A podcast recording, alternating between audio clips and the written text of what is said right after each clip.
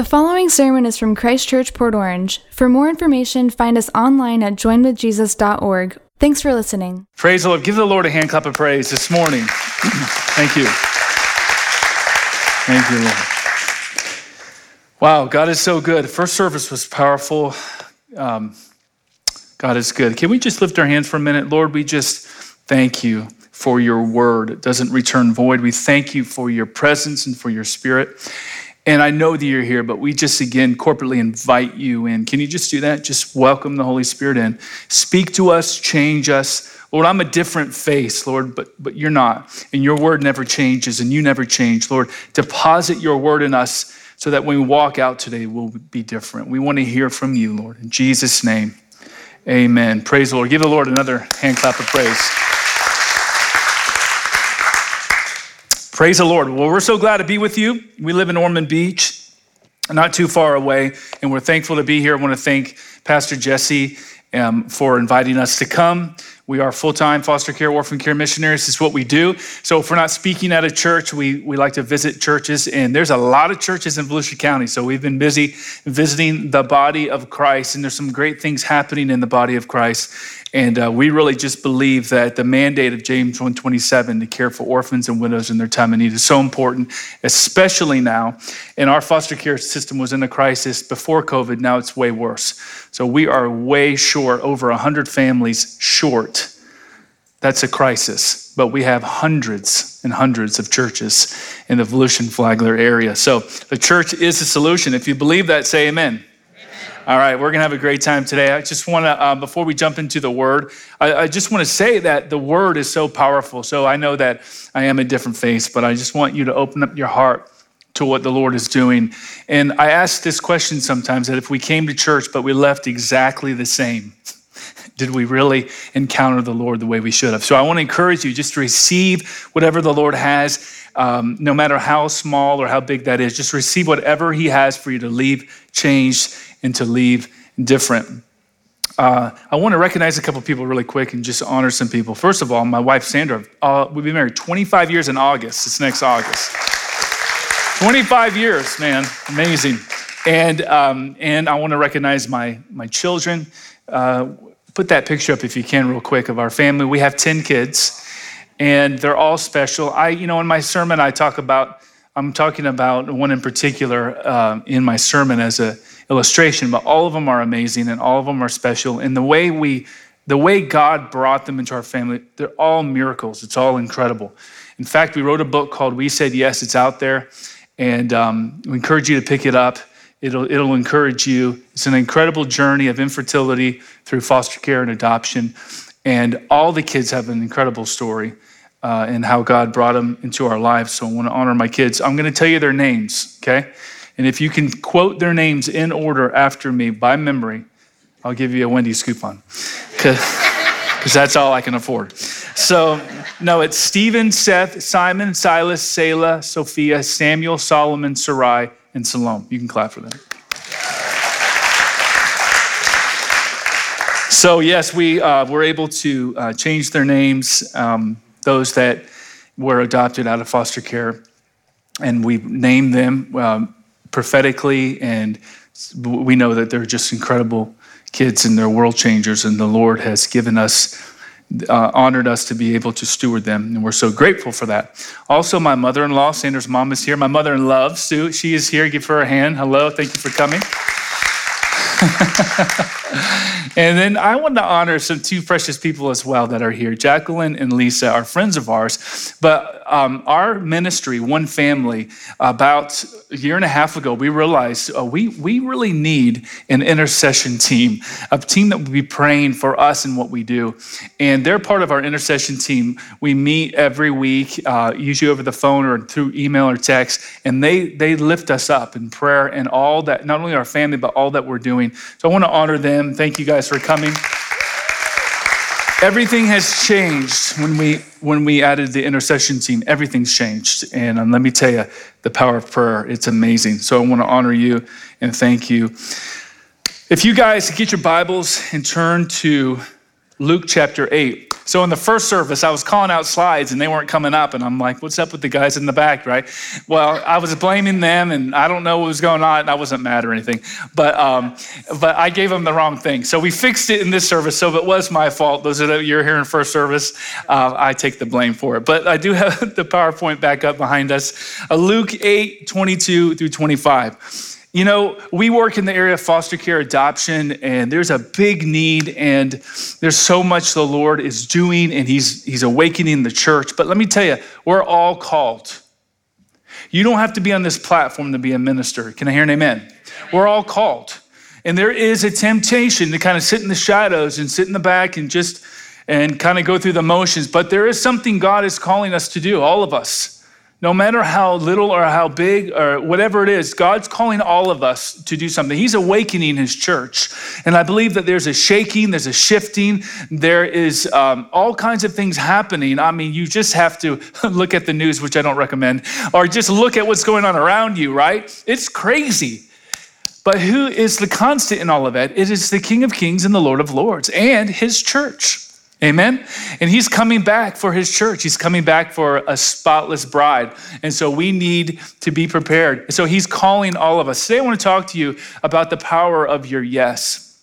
You know, you guys, uh, I love these, uh, these signs that you have up here in your heart. Pastor Jesse was telling me, he said, you know, we don't want to reinvent the wheel. If somebody's doing something in our community, we want to help undergird that and connect with that. And I really appreciate that. And in the area of foster care, you know, you guys have connected with us and support us, and we're so thankful for that. I, I really appreciate that. And, you know, we're all called in these days, we're all called to do something. And if we all walk in that calling, man, we, the, we're going to be unstoppable and we're going to change the world. Amen. So I want you to go to Luke chapter 8. Your yes to the Lord is so important. Your yes is very, very important. And in the same way, your no could be devastating. God will speak to us all at different times and ask us to do something that's outside of our comfort zone. You know, the Christ- Christianity, if you think about it, you know, it's not about coming to Christ, it's not about what you get. If you think about the early church, when they came to the early church, it wasn't about what the early church could provide them. It's about what they gave. Jesus said, Deny yourself, pick up your cross, and follow me. and in our uh, American dream society, you know, we're always looking, what's in it for me, right? Well, of course, salvation and eternity with the Lord is, is great, isn't it? But there is something about laying down your life and saying, whatever you want me to do, I'll do it. The Bible says that, that, they, that in the Revelation, they overcame by the blood of the Lamb, the word of their testimony, and loved not their life even unto death being willing to give it all up for him. So I want to talk to you about the power of your yes today. Are you guys ready? Okay. Yes, see now, he, he got it. Whoever said no, Lord, forgive him. No, just, I hope you're ready. Um, I got a picture of my grandfather. His name is Willard H. Duncan, and he's an amazing man. He's gone to be with the Lord, and um, that's him teaching children. He got called by God uh, when he got out of the war to, to move to what he calls in his own writings the jungles of Ormond Beach. So this is probably around the early 50s. Highway 40 in Ormond was just a dirt road. And God gave him a vision, threefold vision, to have a lot of land, a lot of children, and to do children's ministry. Look at this next slide. This is so powerful. That's called the Chapel on Wheels. That's my grandfather with his seven children. And he built that, put a, that took that trailer, put a steeple on it, and drove it through all the streets of Ormond and Daytona, and built little pews in there and invite kids to come on and teach them about Jesus. Isn't that amazing? My mom is the not the little girl at the very end, but the next one. My mom, uh, Martha Hogue, and she's five years old there, and um, that just so uh, impacted me. The legacy he left, and when I didn't put it all together right away, but in um, probably two, what, when did he pass? 2003? No, hit my grandfather. 2003, I think it was, three or four. But, anyways, um, one day I was in, in the sanctuary of our church. I was on staff at a church. I was walking through the sanctuary. And I got this idea, really like a creative download for something for children's ministry. And I grabbed a tithing envelope on the back of the pew and began to write down this idea. And it was just flooding me. It was just this like God idea to do this kids camp, essentially, kids presentation. And I wrote, it, wrote for about 20 minutes, and then I was done. I had all the scriptures, I had everything, the whole outline for this event. And then the phone rings, and it's my mom. She said, Your grandfather died 20 minutes ago. So the moment he died is the moment I got inspired. And we have a lot of land, a lot of kids, and we did kids ministry, the same thing. So isn't isn't it amazing? There's this transfer that took place, and there's so much more to the story than that. But there was a transfer, and every time we were with him, he would talk about the Lord, he would lay hands on us, he would pray for us. And I, I thank God for his yes. And I want to tell you again uh, another story about one of my kids. And again, all of them, we couldn't fill the service, uh, we wouldn't be able to with all the stories of our kids. But one in particular would be the first child we adopted. Now, Sandra and I had infertility for many, many years. She had two surgeries, a lot of treatments, and different things, and we never conceived even one time. And it was very difficult. If you've gone through infertility, it's very difficult. We were children's pastors with no children, and we just wanted children so bad. We were thinking maybe four, and we were kind of like that family. We'll have we'll have our own, and then we'll adopt. You know that family? Uh, and um, maybe some of you are here. Well, we'll adopt one day after we have some, that kind of thing. That's how we were. And um, we, after the infertility and the doctors really not even knowing why she, I mean, it was just, we couldn't figure this thing out. And I prayed and prayed and prayed, and we had other people praying and all of this stuff. Never happened. Well, next thing you know, she signs us up for foster care classes and like, we're going to do this thing. So we put adoption on the front burner and went through foster care because we found out it was free. So not, not a really great reason and motive to do it, but that was my motive. I, I want kids and let's find out the cheapest way to do it. Um, not, not, not good. Not good. Not, God really changed me a lot. But in the process of getting our home study done, we find out there's this little baby that was born about a week old. Friends of ours had adopted, and they found out about this baby. But there's another family ahead of you. But if you're if this family doesn't want the baby, would you want it? We're like, yeah. This is a Sunday we found out about. The next day, I went to kids camp with a bunch of kids from our church. She had just started a brand new job. She was in Ormond. I was in Lake Wales, Florida. And on Tuesday, she got a hold of me down at the camp and said, They called us. They want us to come to Orlando. The other couple backed out. I'm like, What? Are you kidding? Nothing for a baby. We're not even remotely pre- prepared. Most people have nine months to be ready for a baby, not us. no, we had just a couple days. And so, so I left camp. She left Ormond. We meet in Orlando at the hospital. We go up to the NICU. We see the attorney. The attorney gives us very limited information about the baby, about the mother. And the baby was three pounds, 11 ounces, but was full term, had healthy lungs, she didn't know why they were, he was so small. He didn't have a name. He was eight days old without a name. It was the saddest thing. So the attorney looks at us. This is no joke. Looks at us and says, You got 15 minutes. I need a yes or no. the biggest decision at that point of our lives.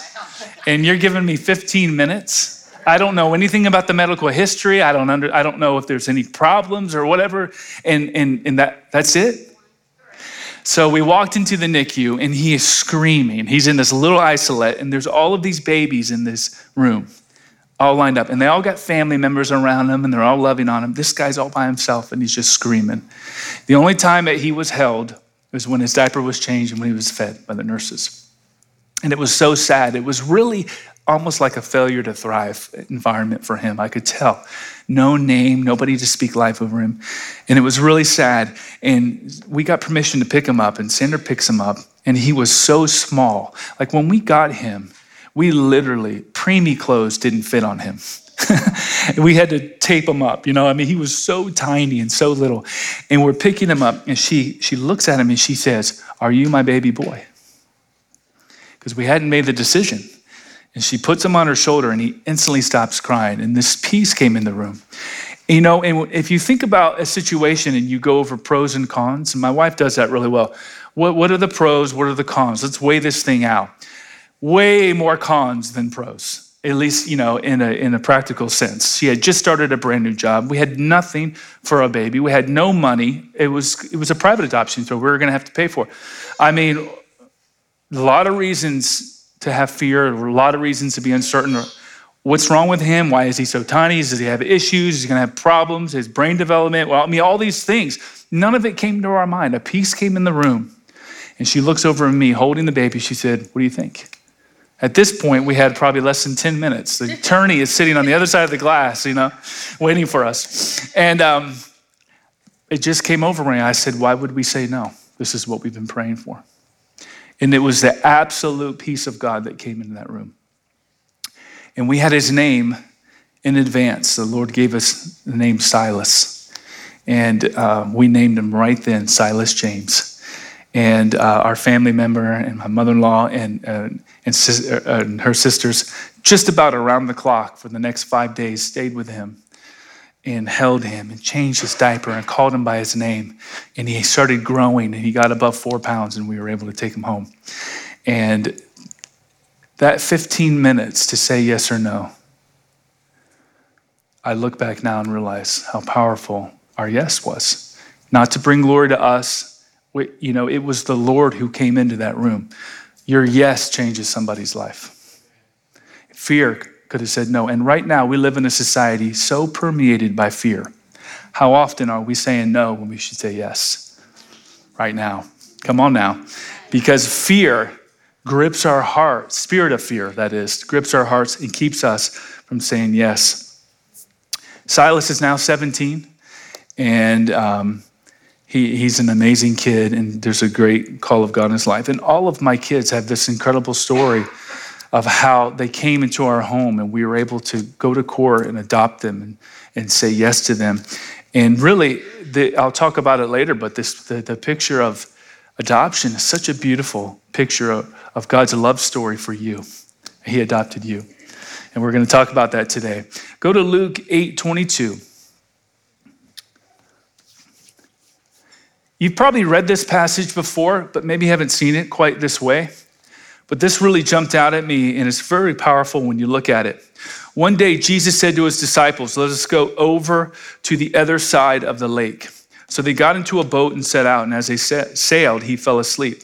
A squall came down on the lake so that the boat was being swamped, and they were in great danger. The disciples went and woke him up, saying, Master, Master, we're going to drown. He got up, he rebuked the wind and the raging waters. the storm subsided, and all was calm. Where is your faith? He asked his disciples. In fear and amazement, they asked one another, Who is this? He commands even the winds and the water, and they obey him. You guys read this before? Have you guys heard of this story before? The boat we assume were the disciples' boat. They were fishermen. It's a sailboat. And Jesus says, Let us go to the other side of the lake. Do you think the disciples could have said, I'm not going to the other side of the lake. I've got things to do. No, you cannot use my boat right now. I need my boat to go do, you know, do my work, my livelihood, fishing. Could have, could have they have said no? They could have, right?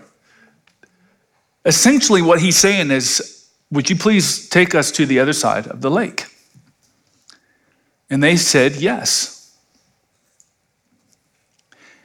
And here's what we have to understand our first point is when God asks you to do something and says something's going to happen, it's going to happen. I want you to get that. Let us go over to the other side of the lake. Did Jesus say, hey guys, we're going to get in here? I don't know what's going to happen. We may or may not make it we probably we could drown halfway through and there might be a storm you know it's been happening lately so this is what you're going to risk if we actually go he didn't say that he said let us go to the other side of the lake let me just tell you when god gives you a promise when god says something in his word when god speaks to you about something and you know that you know that you know that he said it you can stand on that if he said it will happen it will happen can i hear an amen does anybody want to just grab a hold of that right now? How many of you have promises that God gave you you haven't seen fulfilled yet? How many of you have a prodigal you're waiting to come back to Jesus and come back home? How many of you have a promise God gave you, you've yet to see it? He said it will happen, it will happen. He said it will happen, it will happen. I'm waiting for you guys to get it. Do you guys got it? I want you to receive that today. I have tons of stories and proof that God has given us promises, and it happened. When we were um, married, we were one in, uh, well, not when we, we've been married, but when we were early married, sorry, when we first married, and we were, you know, having infertility issue. Well, before infertility, somebody came up to us and said, you know, I just really feel like, um, you know, uh, you know, you're going to have twins. Okay, and we actually really had this desire in our heart over time to have boy and girl twins. And then Sandra would open up an egg, and there'd be two in there. And we would open up, you know, other things or what tomatoes or what I don't know what. And we would be two of them, right? And like that's kind of weird. Well, of course, we never had twins or never conceived, but we really had a desire for boy girl twins. In fact, when we got the name Silas, at the same time we had the name Selah. Selah and Silas, boy girl twins. You know, uh, didn't happen. So we adopted Silas. 15 months later, we get a call about a little girl who's 10 months old, and that's Selah right over here. So when we got Selah, we are like, she's Selah. That's going to be her name. And she's six months younger than Silas, and they were both in the same room, and they both had cribs, and were both at the same developmental place, you know, and they're both, you know, babies, essentially. And my mom calls me one day, and out of the blue, she just goes, How are the twins? And I didn't even, I didn't even skip a beat. I said, they're doing great. And it hit me. And even though they're very different in the way they look and, you know, and everything, and they're, you know, but it was like we had boy girl twins. So, I mean, that's how, I mean, it was like having twins, wasn't it? It was having twins. So, so even though we had a desire for boy girl twins, God did it, but he did it his way, right? And so it's really interesting that there are times when you know God told you something, and I'm, I'm just letting you know it will happen it will happen, especially your prodigal, especially those, because we know that God uh, doesn't want any to perish and he wants a family salvation, household salvation. So you stand on that and know that if he said, we're to do it, this is to happen, it's to happen. When God said, let there be light, that light is still expanding to this day. So when God says something's going to happen, you can trust it will happen. You can trust him. Can I hear an amen? All right, number two, your yes will impact someone else.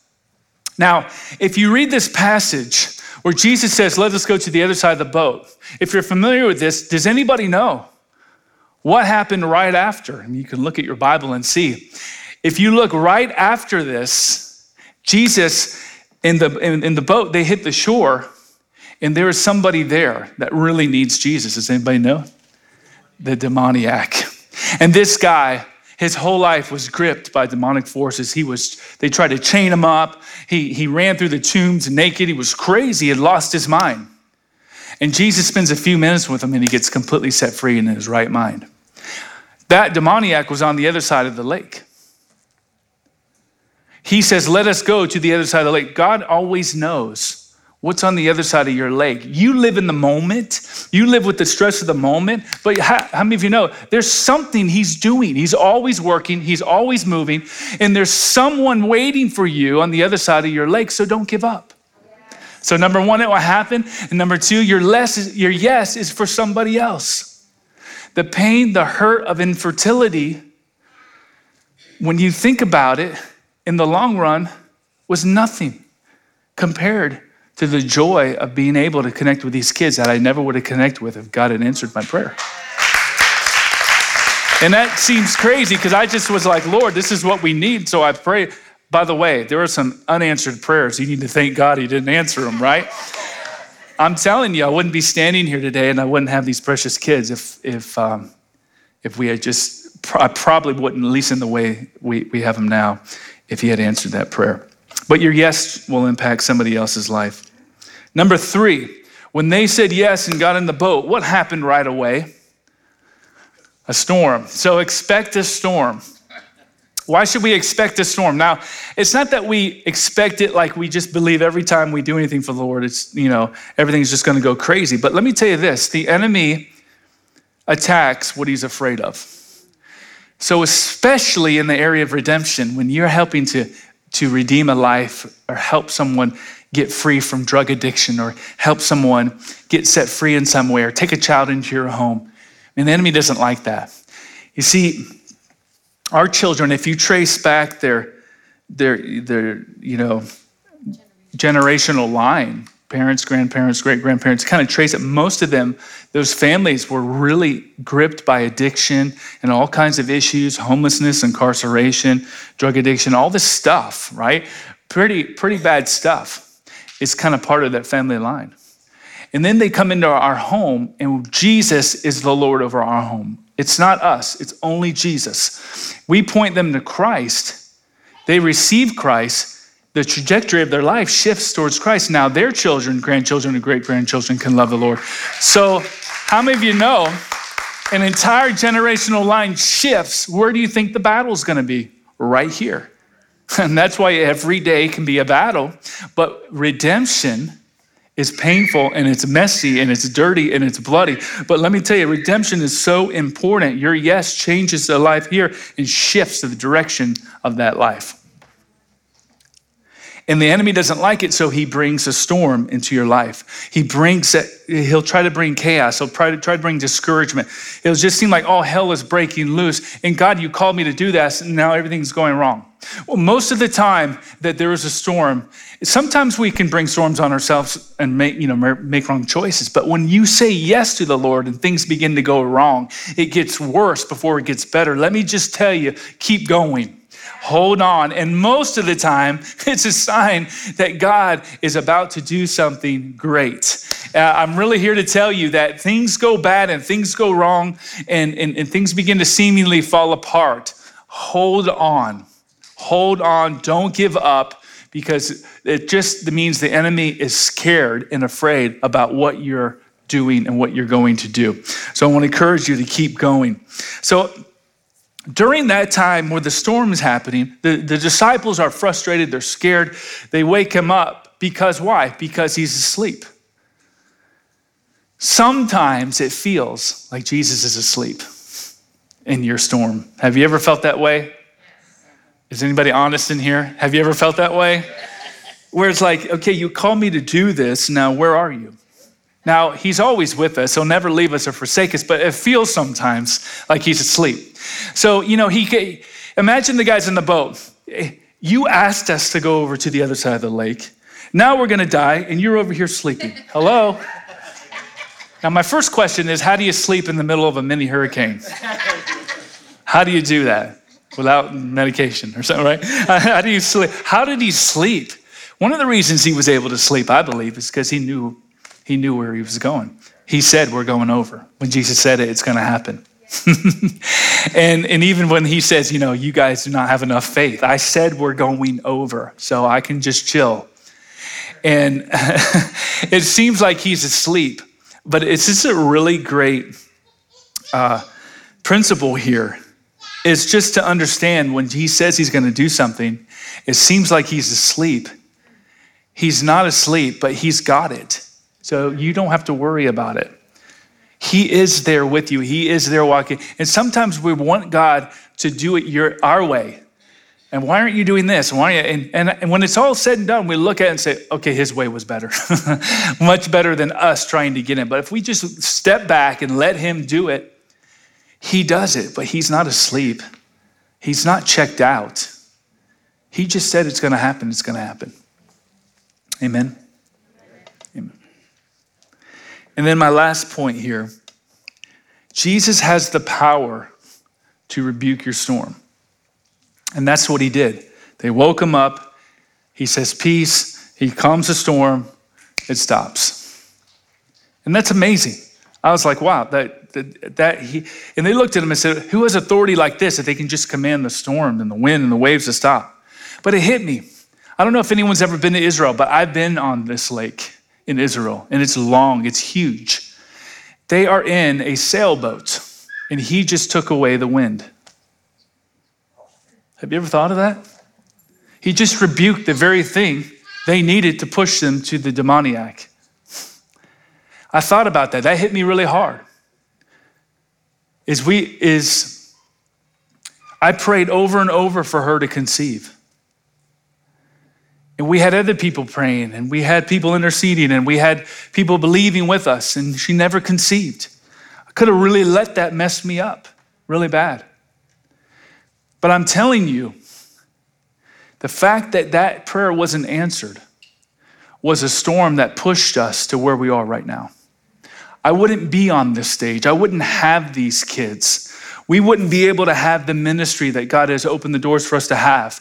We haven't, we wouldn't have met the families we've met, the kids we've met, the agencies, and all the things that God's doing. We wouldn't have been a part of it. I didn't know what foster care was. I didn't understand adoption. It wasn't in that world. Unless you're in the world, you don't know what's going on with it. I wouldn't have known about the 400,000 kids in foster care, an evangelistic field that is just out there you know, essentially untouched and unreached in a lot of ways. I wouldn't have known about the 25,000 kids that age out every year. I wouldn't have known about all this stuff if I hadn't had the storm of infertility blow me there.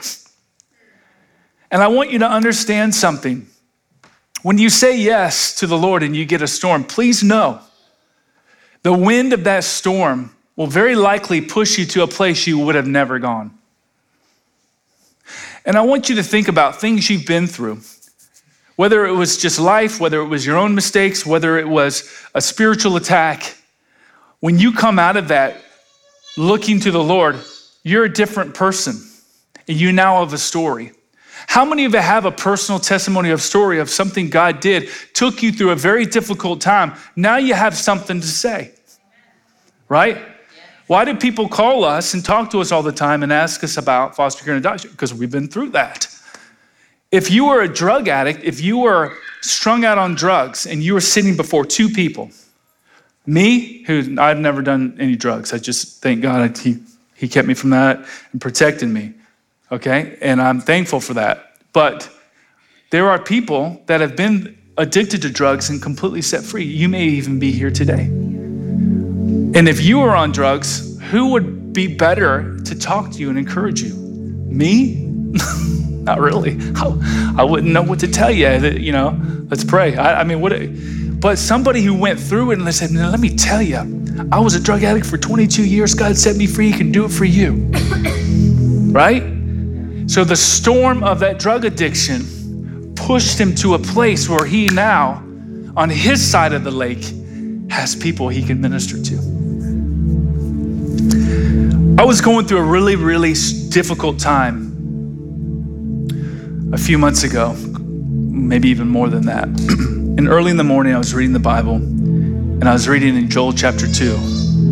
In Joel chapter 2, it was talking about how God was going to restore everything back to Israel. And at one point, he says, I will give you new wine and new oil. And I just stopped. New wine and new oil. Wine is what the Good Samaritan put into that guy's wounds in oil. He put wine and oil in his wounds. Remember that? So I looked it up. And wine is like an antiseptic, and oil was like a covering, like a band aid for the wound. Joel says, I'll give you new wine and new oil. And then he put wine and oil in the guy's wounds. Wine takes a pressing, and oil takes a crushing. In the storm of your life that is pressing and crushing, and you think it's going to kill you, it's going to be the wind you need to push you to a place where on the other side of your lake, you now have wine and oil for somebody else's wounds. Are you hearing me? You now have wine and oil for somebody else's wounds. God has produced in Sandra and I over the years a lot of wine and oil through difficult times that as we looked to Him, in the moment you don't see it.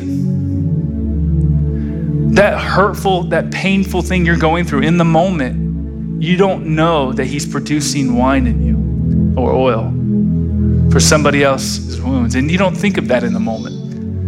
But if you keep your eyes on Him, when it's all said and done and the dust settles, you'll realize He pushed you to the other side of your lake and you now have something that you can help somebody else with. If you've lost a loved one, a spouse, and you've grieved and you've questioned God and you went through that whole process and God touched you and He met you at that need and encountered your heart and healed you. Now somebody else loses a spouse and you can go minister to them. My mom had stage four cancer and would be sitting in the waiting rooms praying and ministering to other people in the room in the room because she's going through it with them. I, we know what infertility is like. We understand adoption and foster care. We can minister to people. You've been through something. You went through a storm. And the Lord is going to bring you with your yes to a place you never would have gotten there without the storm. We want Him to just take it all away. We just want to rebuke it, take it all away. Just move that mountain. Move that mountain. Just get it out of the way and give me what I'm asking you for, Lord. And there's times He does that.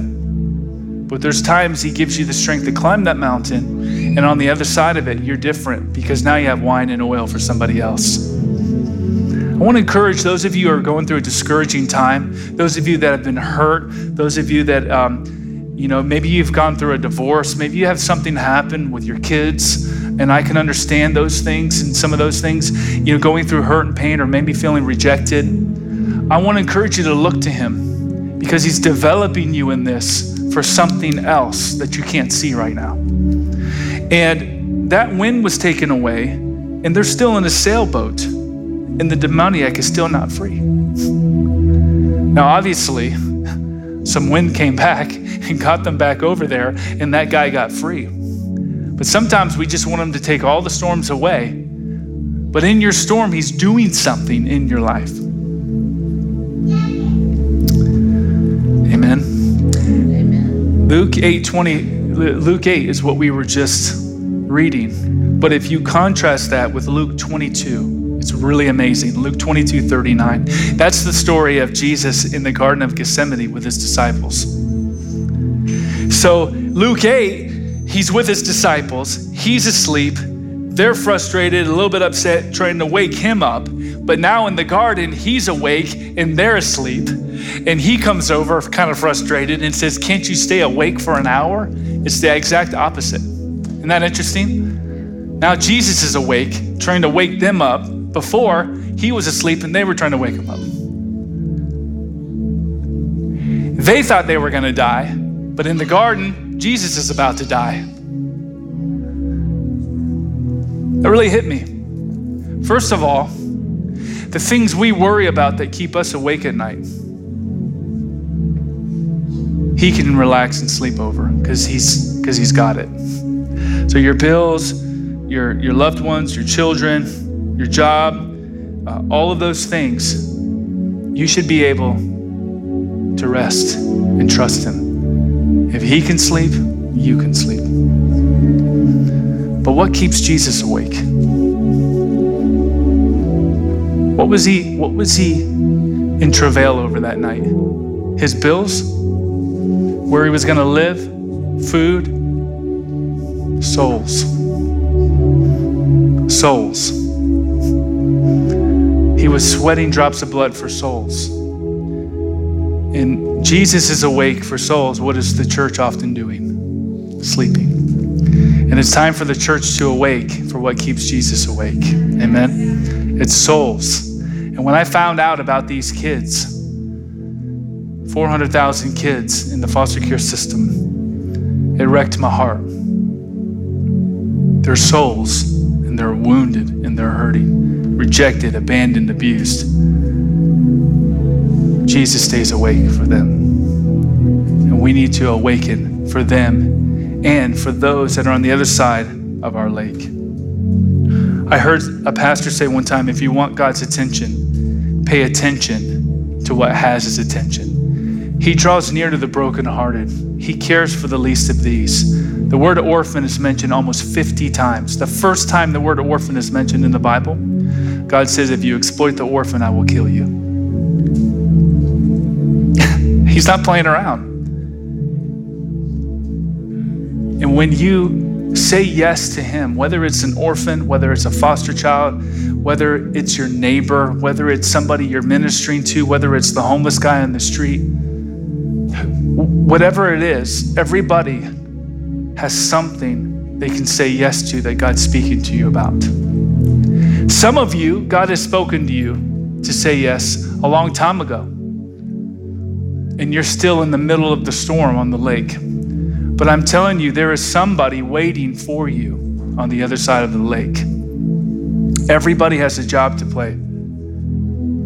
Just because I'm up here doesn't mean I'm the only one that is to minister. We're all called to walk out that door and shine the light of Jesus Christ and minister everywhere we go.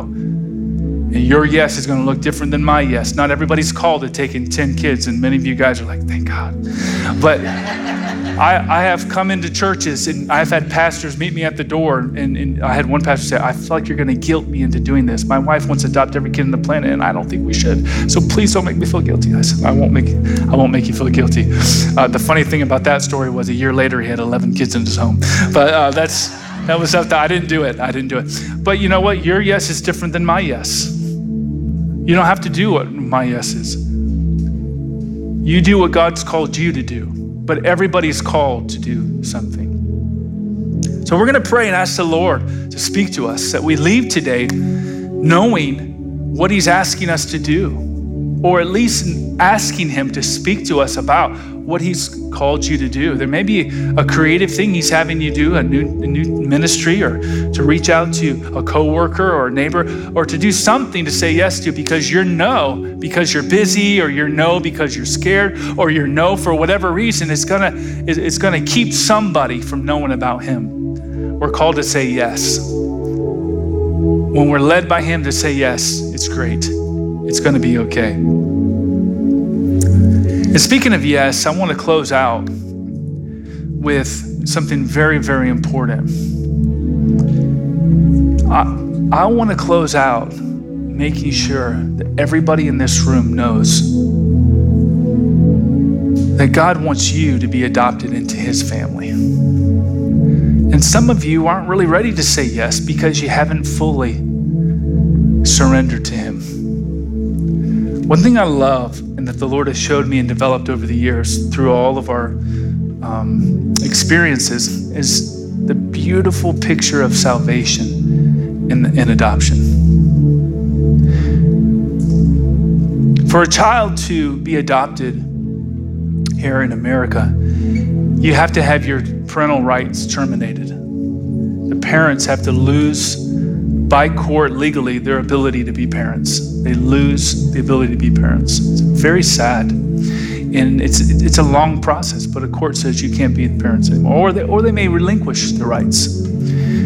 And and I'm mainly talking through the foster care system. I want to say that when birth moms choose to give up their children and they want a better life for them, I, I commend that and I honor them for that. So they they are awesome to do that if that's what they feel led to do. I, I commend them to for that. But in foster care, when a child's being abused, neglected, or abandoned, and the parents have an opportunity to get it right and they don't, and they choose not to, and they don't follow the case plan and do what they're told or whatever, or what they're supposed to do, the, gut, the judge can eventually say, we have to terminate parental rights. This is a sad thing. But then that child becomes a ward of the state, an orphan. And then somebody hopefully would come along and say, I'll adopt that child. Well, that person has to go through a whole process. You have to you have to have a home study. You have to prove you can care for the child, and then a price has to be paid. And when you adopt through foster care, it's free, but this, there's still a price to be paid. There's still court fees and attorney's fees and all these other things. So the state pays that, but a price has to be paid because if an adoption is free, it's probably not legal. There's a price that has to be paid. Then you go to court, and the judge is there. The attorney kind of does this whole thing, and then it says, when you adopt this child, this child will um, be as if naturally born to you. They'll be your child and will get your last name. Then the judge's gavel goes down, and it's done, and we have a party. Most people go to court and it's not a party, but for us, we like to have a party. We have fun because it's exciting that this child is now officially, legally our child. Well, they had a birth certificate. What did that birth certificate do? What does it do? It identifies who you are, mainly, usually by your father's last name. Well, the Bible says in John 8 that there's a father that we all had in sin, the father of lies. But how many of you know there's another father that's beautiful, the father of lights? James chapter 1. A father should tell you who you are, should affirm you. And your father of lies will tell you you're worthless, you're nothing. God can never use you. You've messed up too much. You've done too too many things wrong. God can't love you. And the liar lies to you. And if you listen to the liar, you empower him. And that's really what's on our spiritual birth certificate. It's through sin. We have the father of lies on our birth certificate. But something amazing happened. Jesus stood before the judge. He said, I would like to adopt them. And the judge said, uh, Well, can you provide? He said, Yeah, I'll provide according to my riches and glory. He said, Well, um, there's a price that needs to be paid. And that's when Jesus stretched out his arms, died on the cross, and terminated the devil's parental rights. Jesus tells the Pharisee, Your father is the devil. John 8, read it. Your father is the devil. But when you adopt a child, that old birth certificate becomes null and void. It doesn't work anymore. Isn't that amazing? Isn't that crazy? It's an official document, means nothing. But there's a new document that comes in. And when our documents came in from Tallahassee, they had my last name on it. They had her name, first name and my first and last name. And now they identify as a Hogue. Before we identified in our old sinful way as a as an orphan, in a sense, or as a, as a sinner, as someone hopeless. And Jesus tears up that birth certificate terminates the devil's parental rights over our life, washes us clean, sets us free, and hands us a new birth certificate. And I want to encourage you you wake up tomorrow morning and the devil, man, would throw that old birth certificate in your face. Remember what you did back in 1989? No, I don't. You know why? Because that's the old birth certificate, it's gone. If my kids take their old birth certificate and try to get a job with it, try to use it for whatever, it won't work. It won't work. The new one is what works. What a beautiful picture of God's love story to you. That He saw you in your orphan state, He saw you in your brokenness, He saw that hurt, the abandonment, the abuse, the pain, everything you went through, and said, I'll take you. And by the way, if you're in this room and you feel worthless, if you feel like you're not good enough for God's love, then you're believing the father of lies and you're not believing this. Because if it's not in here, it's not true. You're valuable. Read Psalm 139. He thinks about you more than the sands and the seashore. He knit you together in your mother's womb. You're valuable, and I'll prove it. Something's worth what someone's willing to pay. Why would he die the most horrific death? For you if you weren't valuable. Everybody in this room is valuable. Your self worth should shoot through the ceiling. Well, you know, I don't I mess up. I don't always my performance isn't always very good. Well, it's not about your performance, it's about Jesus' performance on the cross. Your value has nothing to do with having a good day or a bad day or if you blew it or not. We wake up as Christians and we try to not mess up so God won't be mad at us. That's living like a slave. A slave is defined by their performance. A slave has no place at the family table. A slave has no inheritance. You are a child of God. The thing with adoption, though, when we would sit with our kids when they were old enough to understand, The judge says we can adopt you. Do you want to be adopted? Yes, I do. That's what Jesus is saying today to you. Do you want to be adopted into the kingdom?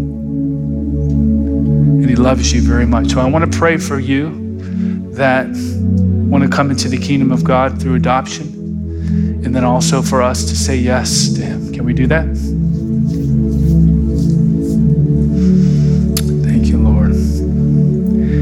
In a moment, some people are going to come up. If you need prayer, I want you to come up and receive prayer today. But if you're in this room and you feel more like an orphan or a slave than you do a son or daughter, you feel distant from the Lord. You feel like unworthy of His love. I want you to know you can't rebuke or cast out the orphan spirit. But what you can do is receive the love of the Father and the spirit of adoption, and it dispels that orphan spirit. You have to be adopted. If you're away from the Lord, if you have sin in your life, if you've drifted from Him, if you've never received Jesus as your Lord and Savior, if you're watching online, now is the time to come back to the family. If that's you, with everybody's eyes closed, if that's you, just slip up a hand so I can see and pray for you. I want to be adopted. I want to come back to the family of God. Thank you, Lord. Anybody else? Can we take our hands and put them on our hearts? Let's receive that adoption. Let's pray this prayer all together. Lord Jesus, I thank you for dying for me on the cross and making a way for me to be adopted. I receive that adoption and I receive your love. And I ask you to wash me and cleanse me, set me free. And now, Lord, use me to do what you want me to do. Thank you for adopting me. In Jesus' name, amen. Could we just quietly stand up? And as we just take a moment, ask the Lord what He's calling you to do.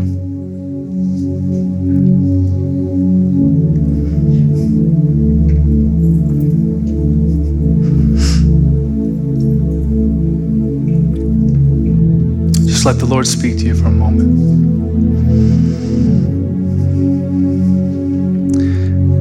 For some of you, He's bringing somebody to mind.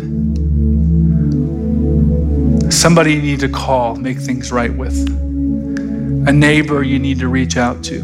A child that doesn't have a father that you can minister to and mentor. Who's on the other side of your lake?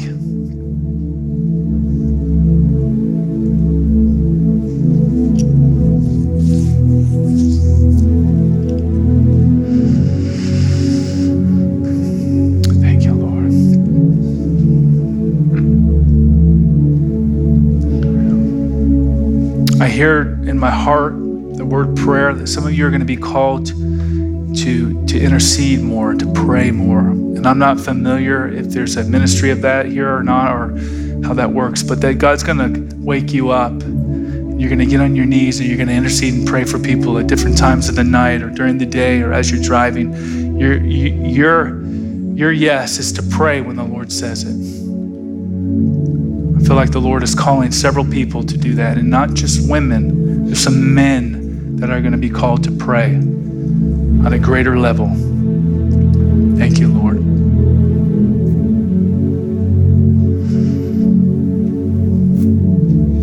Hmm.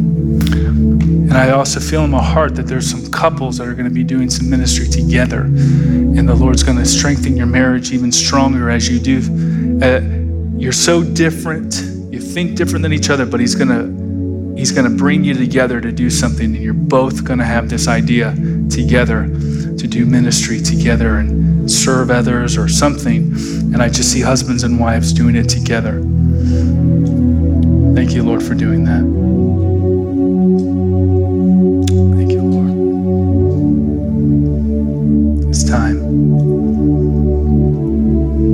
How many of you felt the Lord speak to you at all and, and share some things in your heart? Amen. Your yes is powerful, your yes changes lives.